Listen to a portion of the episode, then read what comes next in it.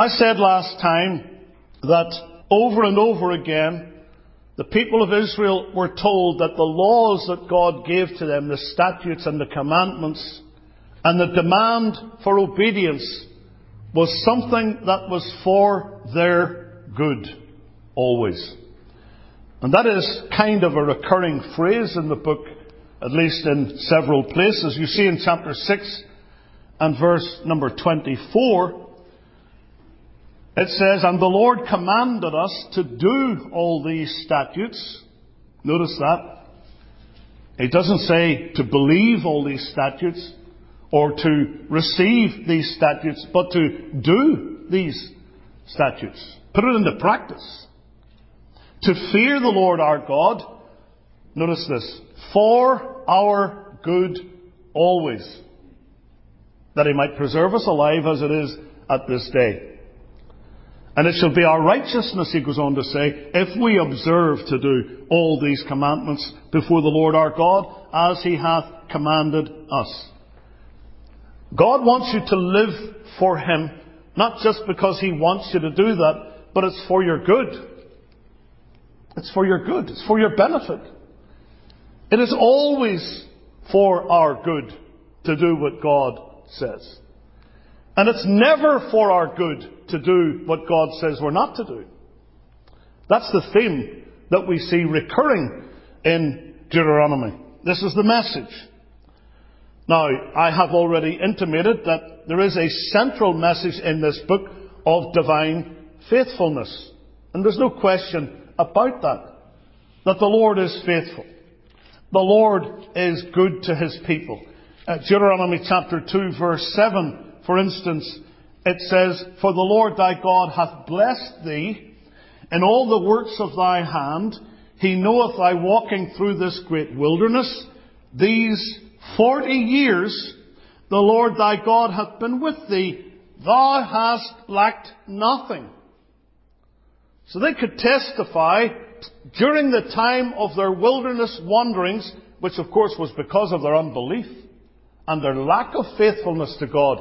Yet, in all of that time, He was faithful to them. He never left them alone. That's something that Nehemiah remarked upon in his book. In Nehemiah chapter 9, there is a whole rehearsal of much that happened in the Pentateuch, in Exodus, and again in Numbers and in Deuteronomy. I'm not going to go through all of this.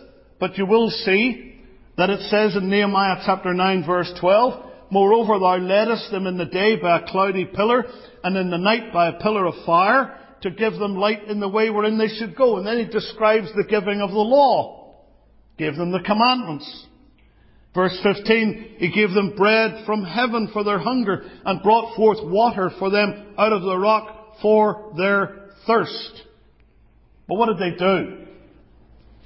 Verse 16 of Nehemiah 9. "But they and our fathers dealt proudly and hardened their necks and hearkened not to thy commandments and refused to obey. Neither were mindful of thy wonders that thou didst among them, but hardened their necks. And in their rebellion appointed a captain to return to their bondage. But thou art a God ready to pardon, gracious and merciful, slow to anger, and of great kindness, and forsookest them not." And he goes on to speak of them making the golden calf, the idolatry there. Yet it says in verse 19, "Yet thou in thy manifold mercies forsookest them not in the wilderness. The pillar of the cloud departed not from them by day to lead them in the way, neither the pillar of fire by night to show them light, and the way wherein they should go." And it goes on to speak about this over and over and over again. How that the Lord was still faithful to them. Look at verse 31. "Nevertheless," after describing all of their backslidings and their sins, "nevertheless, for thy great mercy's sake, thou didst not utterly consume them, nor forsake them, for thou art a gracious and merciful God." And can't we say the same thing? Many a time we've grieved Him, as the hymn says, by a thousand falls. But the Lord has never said to you or to me, I'm done with you. That's it. That's it. You're over with. I'm moving on to somebody else. I'm leaving you to yourself. No, the Lord has never said that to His people. He has said, I will never leave thee nor forsake thee. The faithfulness of God. Now let me say that the book of Deuteronomy is easily divided into two parts. There's the first 11 chapters, and then the rest of the book, first chapters 12 through 34. The first 11 chapters are what we might call retrospective. It's looking back on history. It's rehearsing what the Lord had done. And you find a lot of the detail in the book of Exodus. All about their time in Egypt and the Lord's deliverance of them, His redeeming of His people and so on. It's retrospective. And in view of the transition that was now upon them, the people were to look backward. They were to look to the past to see what the Lord had done. But then they were to look forward. And they were to ponder both of these in the sight of God. Both their past and their future. And so then the rest of the chapters are all what we would call prospective. Looking to the future. The fulfillment of God's promise. Entering into the promised land and all that that would entail. So the first part of the book, chapters 1 through 11, we have retrospection and reflection. In the second part of the book, chapters 12 through 34, we have anticipation and admonition. But the core message of God's faithfulness is brought out in both parts of the book, these first 11 and the remaining chapters. We can observe God's gracious, kind, wise, and righteous dealings with the nation in the past, and His renewed promises to the nation concerning the future. Let me just say to you that the key text for me in the book of Deuteronomy is chapter 6, verse 3. Just look there with me at that verse. Deuteronomy chapter 6 and verse number 3. Hear therefore, O Israel, and observe to do it, that it may be well with thee, and that ye may increase mightily, as the Lord God of thy fathers hath promised thee, in the land that floweth with milk and honey. The main thought here really is obedience. Obedience.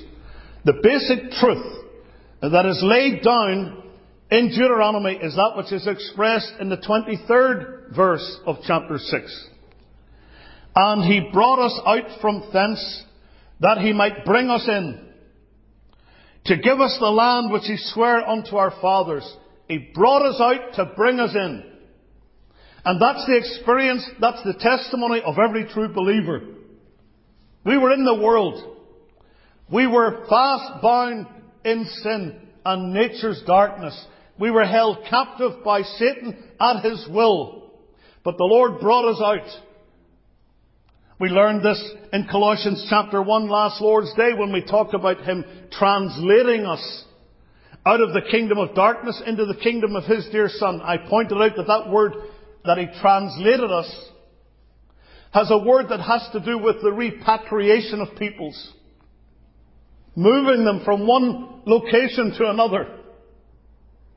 That's what the Lord has done for you, brother, sister, if you're saved. He's taken you out of Satan's kingdom. He's transported you into the kingdom of the Son of His love. He brought you out that He might bring you in. Into His favour. Into His fellowship. Into His communion. That's the basic truth that's laid down in this entire book. He brought us out from thence that He might bring us in, to give us the land which He sware unto our fathers, to fulfill His promises, His covenant promises to the people. Now, when we read the book of Numbers, it brings the people of Israel to the border of the land of promise. They haven't entered, but they're at the border. But Deuteronomy is a book that prepares them to enter that land of promise. And so the book talks a lot about obedience I want to say some things about the subject of obedience as we see it outlined in Deuteronomy. Number one, the necessity of obedience. This is something that is compulsory. The necessity of obedience to God. Look with me at chapter 8 and verse 20. As the nations which the Lord destroyeth before your face, so shall ye perish, that's if you disobey, because ye would not be obedient unto the voice of the Lord your God. The law of God must be obeyed.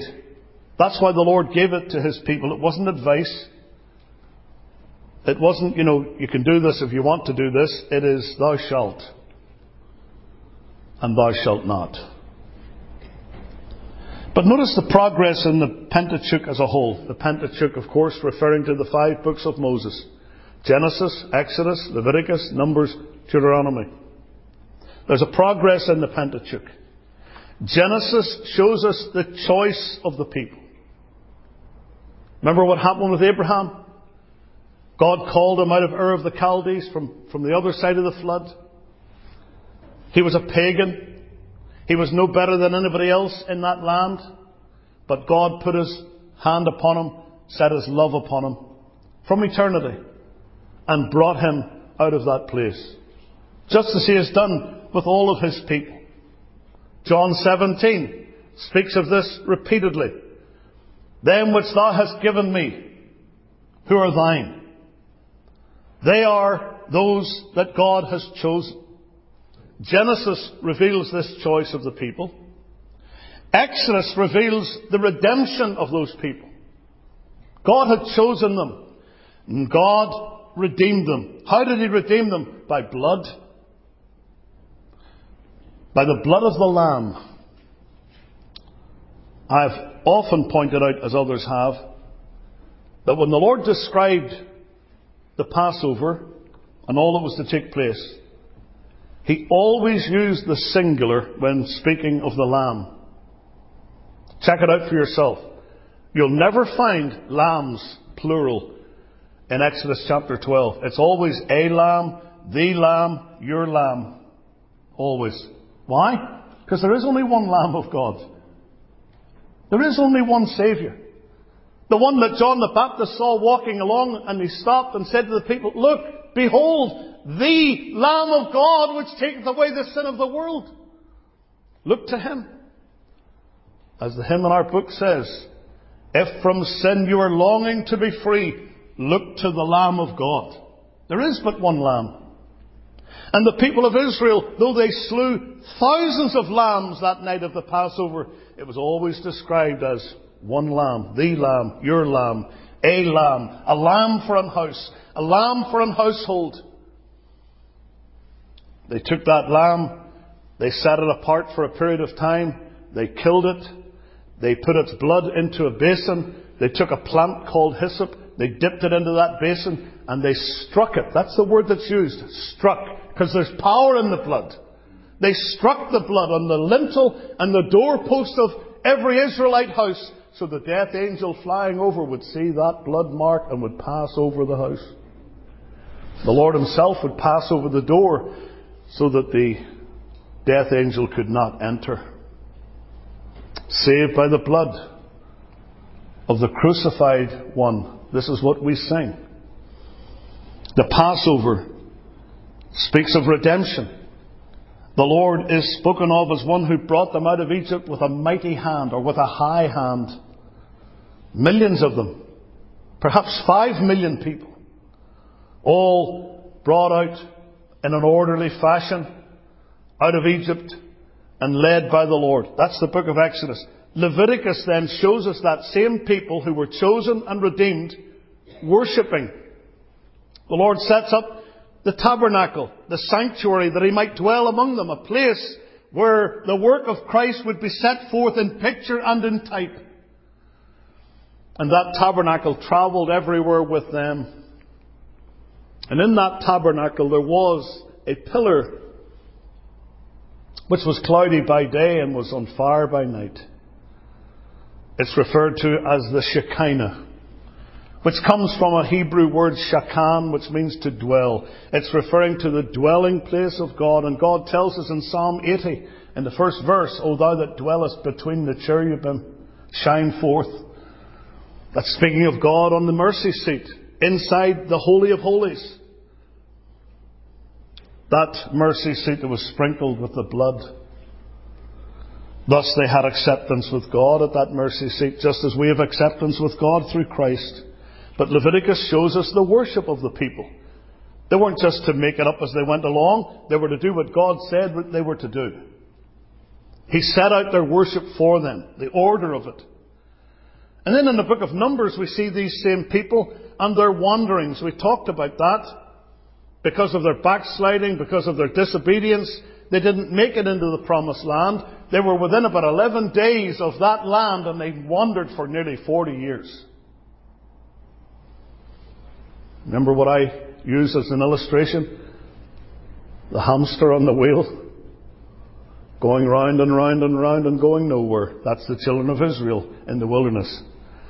That's the believer who gets away from the will of God. That's the believer who's outside of the will of God. He's like a hamster on a wheel. Lots of activity, going nowhere. But Numbers leads on to Deuteronomy. And Deuteronomy highlights the necessity of obedience. And how that God blesses obedience. Now there's a word, a phrase actually, that's employed on numerous occasions in Deuteronomy. As you read through the book yourself, you can look for this little phrase. You'll find it tons of times. And it's literally this, observe to do. Let me give you a few examples of this. Chapter 5, verse 32. Ye shall observe to do, therefore, as the Lord your God hath commanded you. You're not just to observe it. You're to observe it that you might do it. And now my sermon's going to be interrupted, so we'll just take a time out. The perils of living in the town. Ye shall observe to do. Now go to chapter 6, verse 3. Hear therefore, O Israel, and observe to do it, that it may be well with thee, and that you may increase mightily, as the Lord God of thy fathers hath promised thee, in the land that floweth with milk and honey. Observe to do. Look at verse 25 of chapter 6. And it shall be our righteousness if we observe to do all these commandments before the Lord. You'll see it over and over and over again. Chapter 8, verse 1. All the commandments which I command thee this day shall ye observe to do, that ye may live and multiply, etc. All the way through Deuteronomy, you see this recurring phrase. What does that mean? It means obey. Observe to do. God gives you a commandment. You observe it. You believe it. You practice it. You do something in response to it. Observe to do. It's not enough to have knowledge in your head. It has to translate into the life. What did Jesus say about the wise and the foolish man? We used to sing this a lot with the kids, didn't we? The wise man built his house upon the rock and the rain came tumbling down. The foolish man built his house upon the sand and the rain came tumbling down. What's the difference between the wise man and the foolish man? Matthew chapter 7, the closing verses, the words of Jesus in the Sermon on the Mount. From verse 24, therefore whosoever heareth these sayings of mine, and what? And doeth them, I will liken him unto a wise man, which built his house upon a rock. And the rain descended, the floods came, the winds blew, and beat upon that house, and it fell not, for it was founded upon a rock, teaching us that we are to build our lives on the Lord Jesus Christ. But then, verse 26, and everyone that heareth these sayings of mine, see, they both hear, that both have the same privilege. Everyone that heareth these sayings of mine, and what? Doeth them not, shall be likened unto a foolish man, which built his house upon the sand. The rain descended, floods came, winds blew, beat upon that house, and it fell, and great was the fall of it. What's the difference between the wise man and the foolish man? One doeth his sayings, one doeth them not. That's it. Obedience, that ye may observe to do. Do you ever notice in Scripture that it speaks about the obedience of faith? See, there's a command in the Gospel. Repent and believe. Repent and believe. That's God's command. He commandeth all men everywhere to repent. So when we repent with evangelical repentance, that is gospel obedience. And it leads on to a life of obedience. A life of observing to do whatsoever He commandeth you. Perfectly? No. We wish it were. But nonetheless, when we come to Christ, we enter upon a new life. The necessity of obedience, that's taught in Deuteronomy. But there's also, secondly, the motive to obedience. That which compels it. What is it? What is the motive to obedience? Paul wrote to the Romans, the goodness of God leadeth thee to repentance. And that is a principle that follows on into your Christian life. It's the goodness of God to me that makes me want to serve Him. It's not that God is hanging this over my head. If you don't obey me, you're going to hell. Even as a Christian, you're now going to go to hell if you don't obey me. No, that's not what the Lord says. God is our Father. Christ is our elder brother. We're saved. But we obey Him because we love Him. I never obeyed my parents because I was afraid if I didn't obey them, they would no longer be my parents. I knew they'd always be my parents. But what would happen if I didn't obey them? There was a breach in the communion. There was a breach in the fellowship. Something comes between us. And there's chastisement. In my case, a little stick that my mother used to take out of the hedge and strip all the leaves off it. And you know what happened after that? Teaching me the necessity of obedience. But I never ever thought, wow, I've done something wrong. Now my mom is no longer my mom. I've done something wrong. My dad is no longer my dad. I never ever believed that, because that's not true. God is the Father of all who trust in Christ. And the motive of our obedience is His goodness. Obedience is based on relationship. And relationship, in this case, is based upon redemption. We're back to that again. Look with me at Romans 12. You have an illustration of what I'm saying. It was true of Israel. It's true of God's people today. If you read the chapters leading up to Romans 12, Paul is explaining the gospel. He explains the doctrine of sin. He talks about forgiveness of sins. He talks about righteousness, about imputation of righteousness, and so on. And then in chapter 12, verse 1, he says, I beseech you, therefore, brethren, by what? By the threatenings of God? No. By the mercies of God. All that I've just been describing, what the Lord has done for His people. I'm begging you, brethren, on the basis of those mercies, that ye present your bodies, and in this case it is your entire persons, a living sacrifice. That's different from the Old Testament. When they brought sacrifices, most of them were dead. They killed the animals. People say, well, I'm willing to die for the Lord. Maybe you are, but He wants you to live for Him. He wants you to live for Him. A living sacrifice. Total consecration. He goes on to tell us what that means. Holy. which really refers to that which is set apart. Acceptable unto God may not be acceptable to other people, but it's acceptable unto God, which is your reasonable service. The Lord's not asking for something that's beyond the pale, that's not reasonable. And then He says this, and be not conformed to this world. Someone gave a free translation of this as, don't let the world squeeze you into its mould. I like that. Do not allow the world to squeeze you into its mould. That's what the world is about. Making you like them.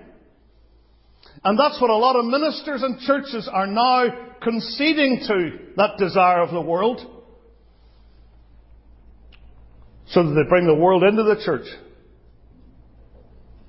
And the church becomes unrecognizable from the world. In every single area. Including music. So all week long they're listening to the world's garbage and want to listen to it on Sunday as well. That's what the people want. That's what we'll give them. That's the attitude. And it's destroying the church. It's destroying the church. I don't care what people point to in terms of big overflowing parking lots. I could take you over to Atlantic City. There's overflowing parking lots there too. There's overflowing parking lots down at the old steel stacks in Bethlehem. That's now a casino. There's overflowing parking lots there. Why? Because it entertains the world. And that's what many have gone in for. They've decided we can't beat the world, so we'll join them. Matt Redman, Mercy Me, Shane and Shane, City Alight. Yeah, I know their names. Bunch of garbage. That's what it is. Absolute garbage. People talk about worship. They don't know what they're talking about. You examine that stuff and stack that up against what happened in Scripture.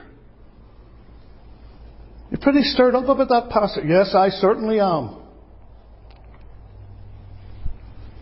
There's an event coming up in September held by people called the Gettys. Yes, the Gettys. People who are from my neck of the woods. From the Irish Presbyterian Church. Who have appeared on radio talk shows hosted by Roman Catholics. They have an event coming up. They have it every year. This year it's going to be at the Grand Ole Opry of all places. And it's called Sing. You can go to their website and examine it. There's the greatest collection of garbage on that website that they're calling worship. Come all, everybody. And there's going to be prayers and confessions. What's that all about? Oh, and by the way, we'll have Joel Beakey there preaching. And we'll have John MacArthur there preaching. And we'll have John Piper there preaching. That makes it all good.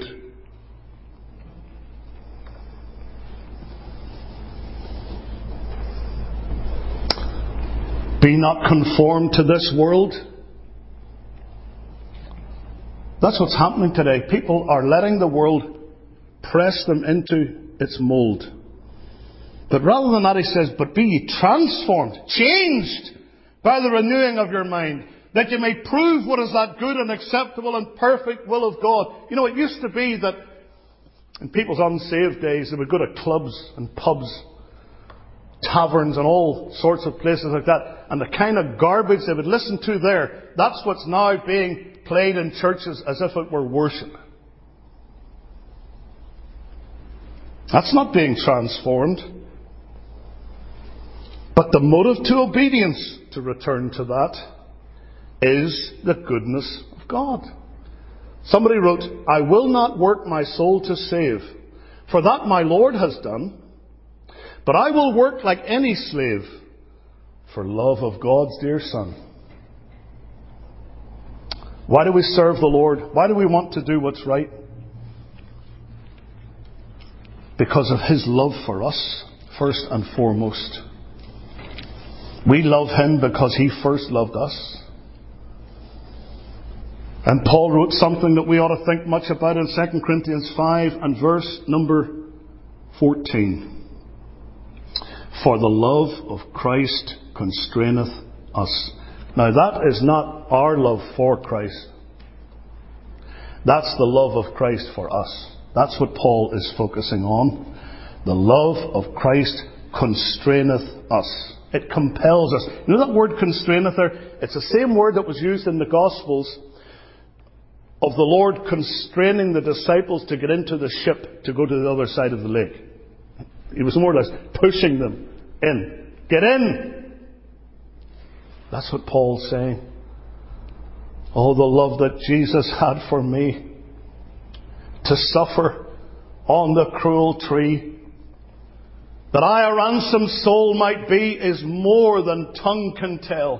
His love is more than tongue can tell. His love is more than tongue can tell. The love that Jesus had for me is more than tongue can tell. And Paul was constrained by that love of Christ to serve him, to give his all for him. And by the way, people often say, well, I don't want to be an isolationist. Well, I don't necessarily want to be an isolationist either. But I'll tell you one thing. There are those times when you will feel rather isolated because very few will want to take the stand that you take. And the Apostle Paul was one of them. You know what he said at the end of his ministry? This is just before his death. 2 Timothy 4, from verse 16. At my first answer, no man stood with me, but all men forsook me. That sounds pretty isolated to me. I pray God that it may not be laid to their charge. Notwithstanding, the Lord stood with me and strengthened me, that by me the preaching might be fully known, and that all the Gentiles might hear, and I was delivered out of the mouth of the lion. So that's all that matters. If the Lord is with you, and if we're with him, if we're on the Lord's side. Sometimes we want to try to prove that God is on our side. That's not the question. Are we on his side? Every question that comes up, am I on God's side of that question? Because if I'm not, I'm in trouble. I want to be constrained to serve him by his love for me. The motive to obedience. It's the goodness of God. Let's think about the standard of obedience. What is the standard? What's the standard of obedience? Is it my opinion? Is it the stated position of the Free Presbyterian Church? No, it's not.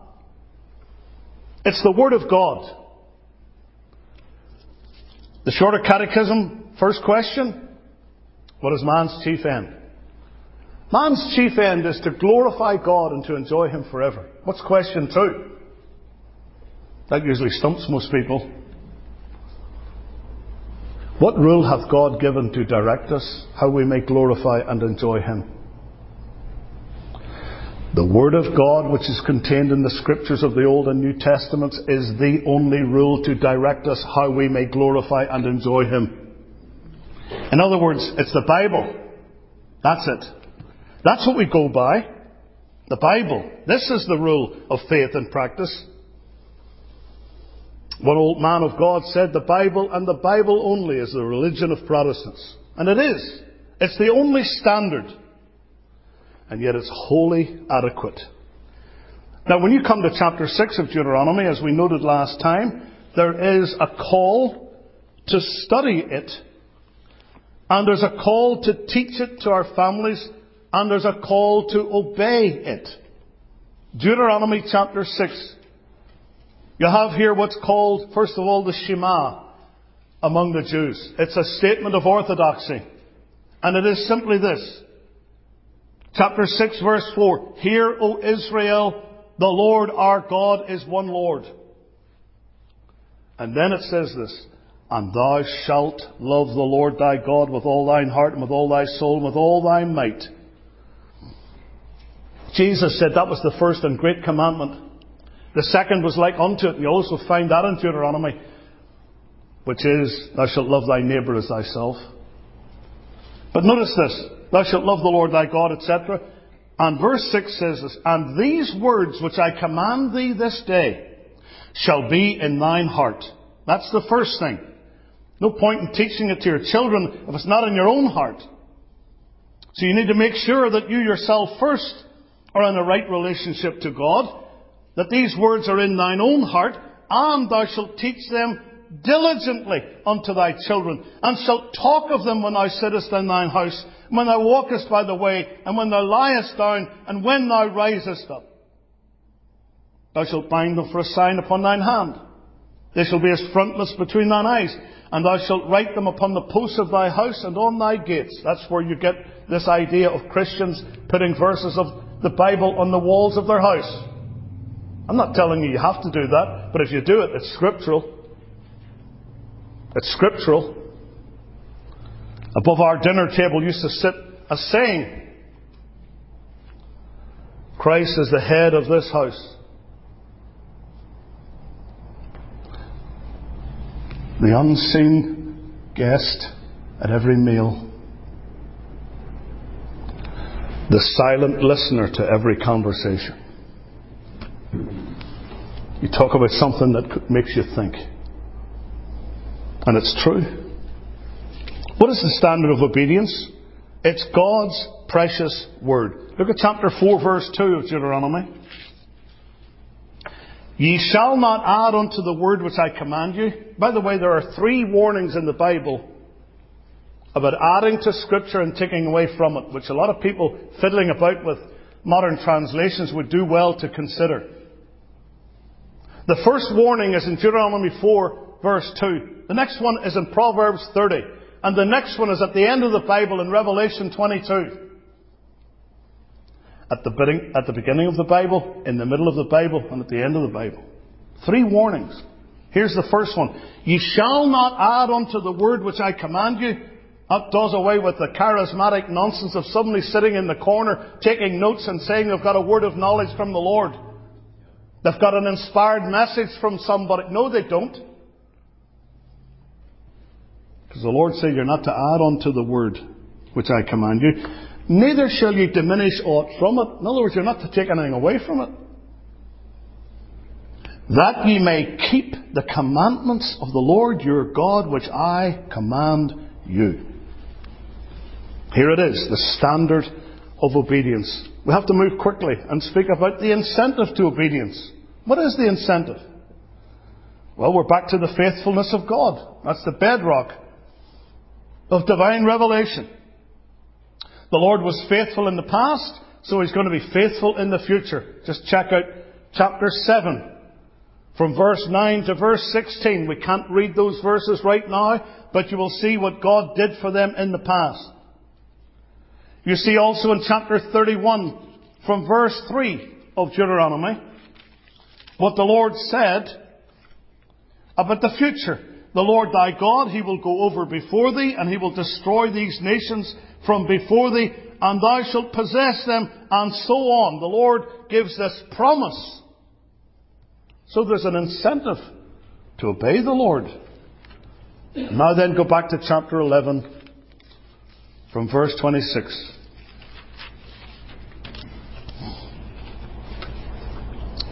Behold, I set before you this day a blessing and a curse. Here you have not just the incentive to obedience, but the alternative to obedience. That's point 5.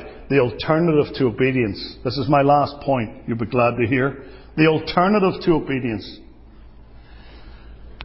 There shall, verse 26, Behold, I set before you this day a blessing and a curse.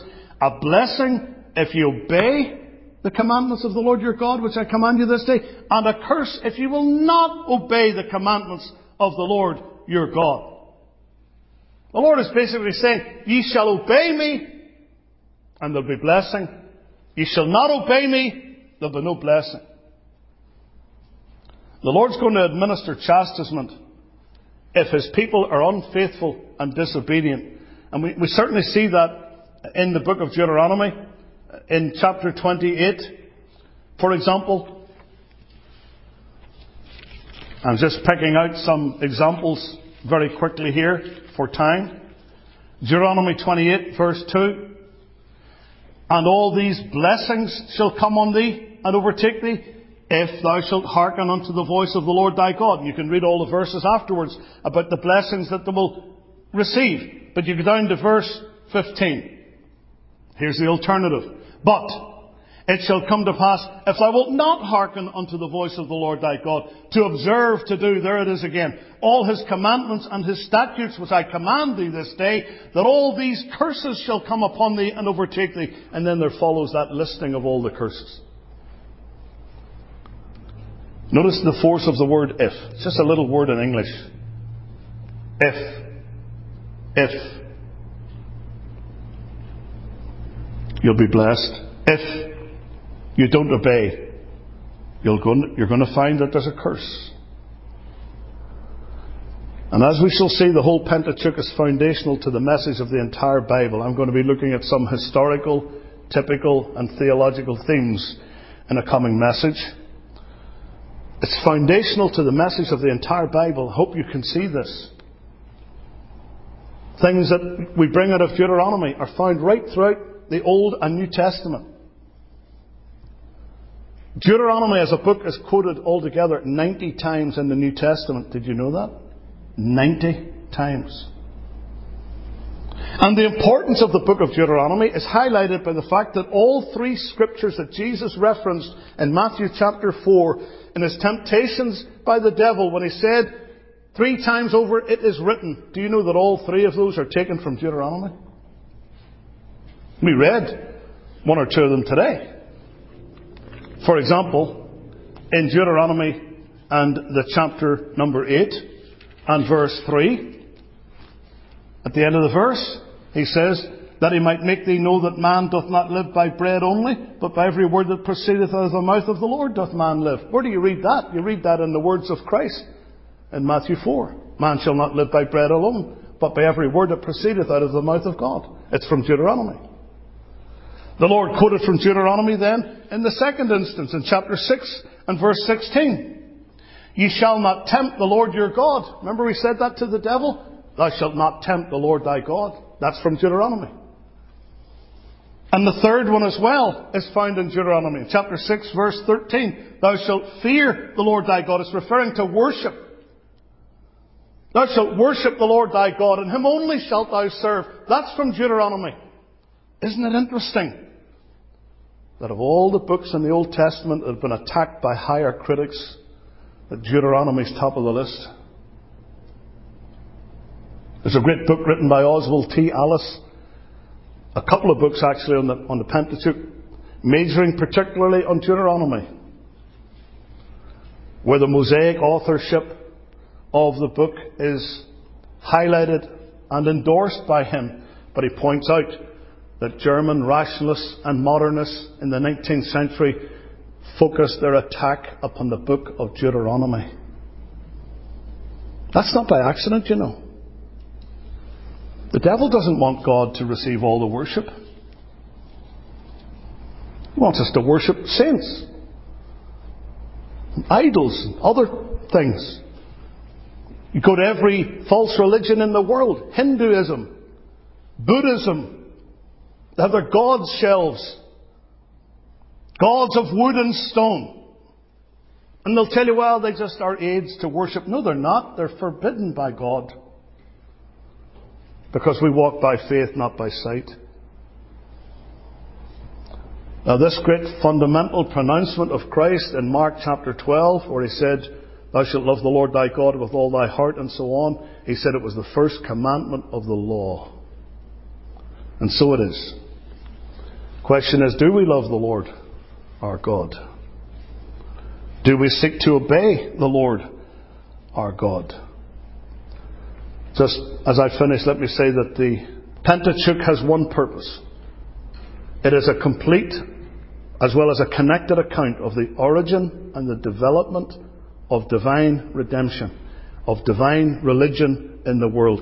None of the books is complete in itself. You shouldn't just study Genesis on its own or Numbers on its own.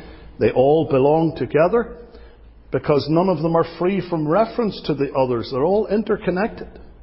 And all the later books of the Bible either imply the existence of or definitely specifically refer to the Pentateuch. So it is a really important part of the Scripture. And may God continue to bless us as we study its teaching together.